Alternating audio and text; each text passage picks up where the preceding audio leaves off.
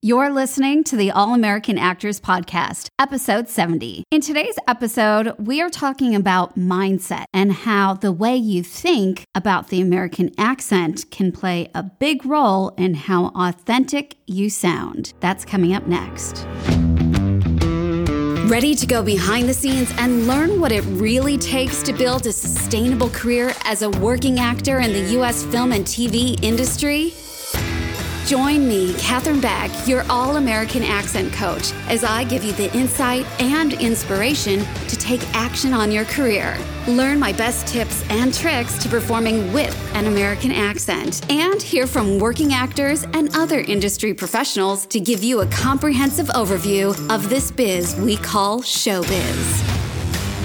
This is the All American Actors Podcast. We will dive into today's episode in just a moment, but I want to remind you, my very loyal listeners of the podcast, if you have not yet sent over a review, it would mean the world to me to hear what you think of the podcast. All you need to do is head over to Apple Podcast, tap the five stars, and just leave a short review, just letting me know what you think of the podcast. Not only is it great to get your feedback and learn what you're thinking about the show, but also it really helps with Apple's algorithm to get noticed and recognized by Apple, which means we get seen by a much bigger group of actors all around the world. So, if you don't mind, if you haven't yet done so, go ahead and leave us a review. All right, let's jump into today's episode. And I was inspired to talk about mindset because I just finished my most recent launch of the program, All American Voice. And I really recognize that for so many actors, state of mind, how you think about the accent really plays a major role in your authenticity and the outcome. So, whether or not you book that role or get that call back, how confident do you feel? How authentic do you sound? It all plays a role, and it all starts with how we think, our state of mind, or our mindset. And for many of us, and I would love to hear from you, if any of these are things that potentially are, holding you back imposter syndrome, feeling like you'll never get the accent. What else do I often hear? I don't have what it takes. Maybe I'll never get this accent. I'm too old. I don't have a good ear for the accent.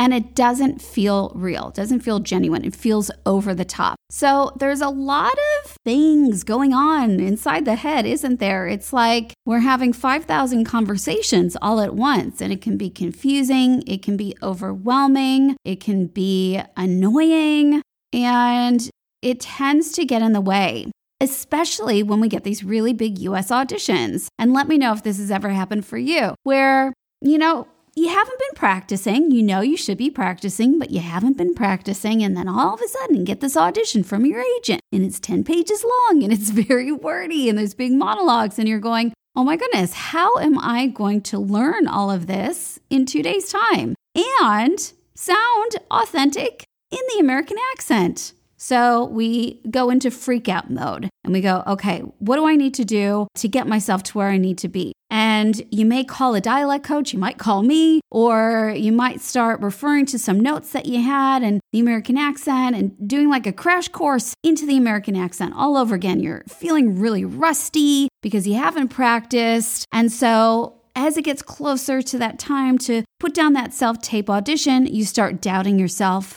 and it goes from this desire to book the role to just wanting to get by. And just wanting to do a good enough job so you don't upset your agent or embarrass yourself. And your agent thinks, well, why am I representing this person? They don't even have a good American accent. So you start doubting yourself and you go from wanting to book the role to just wanting to get by in the audition so that you can complete the audition and then move on to the next thing and go, oh gosh, I wish I was more prepared. And what happens is if we don't think about this differently, if we don't take different actionable steps, we just repeat the cycle over and over and over again. So, what happens? We put down the audition, we don't feel good about it, and then we go off and do other things. Then, maybe a month later, two months, who knows? You get another American audition and you think, oh, I'm so excited. It's been ages since I got an audition. So you're really excited, but then all these feelings come back again. The same feelings that you had before the doubts, the worries, the insecurities. Can I do this? Why am I putting in all this effort if I'm not going to book this role? It's going to go to someone else. It's going to go to an American. It's not even going to go to me because I don't sound American and I'm never going to get this accent. So why do I even continue to try? I should just give up. I'm crap at this accent. What am I doing? it's exhausting, isn't it? When you see yourself going through this and you hear those silly thoughts over and over inside of your head, it's exhausting. And you can't help but wonder is this what's getting in the way of me booking that role? Is this what's getting in the way of me sounding authentic? Makes sense, doesn't it? That we're setting ourselves up for failure or we're setting ourselves up for the outcome that we already put inside our head. Because you already put that thought in your head that well, I'm not prepared enough. I am not going to book this role. It's going to go to someone else. I just want to get by. If you want to just get by in the audition, you really think you're going to book that role? So it starts with how we think, setting ourselves up for success, not just for that audition, but for the day to day to help excite us to practice, to think about that outcome, to think about that end result, that goal, those hopes and dreams that we had when we first said, I want to be an actor.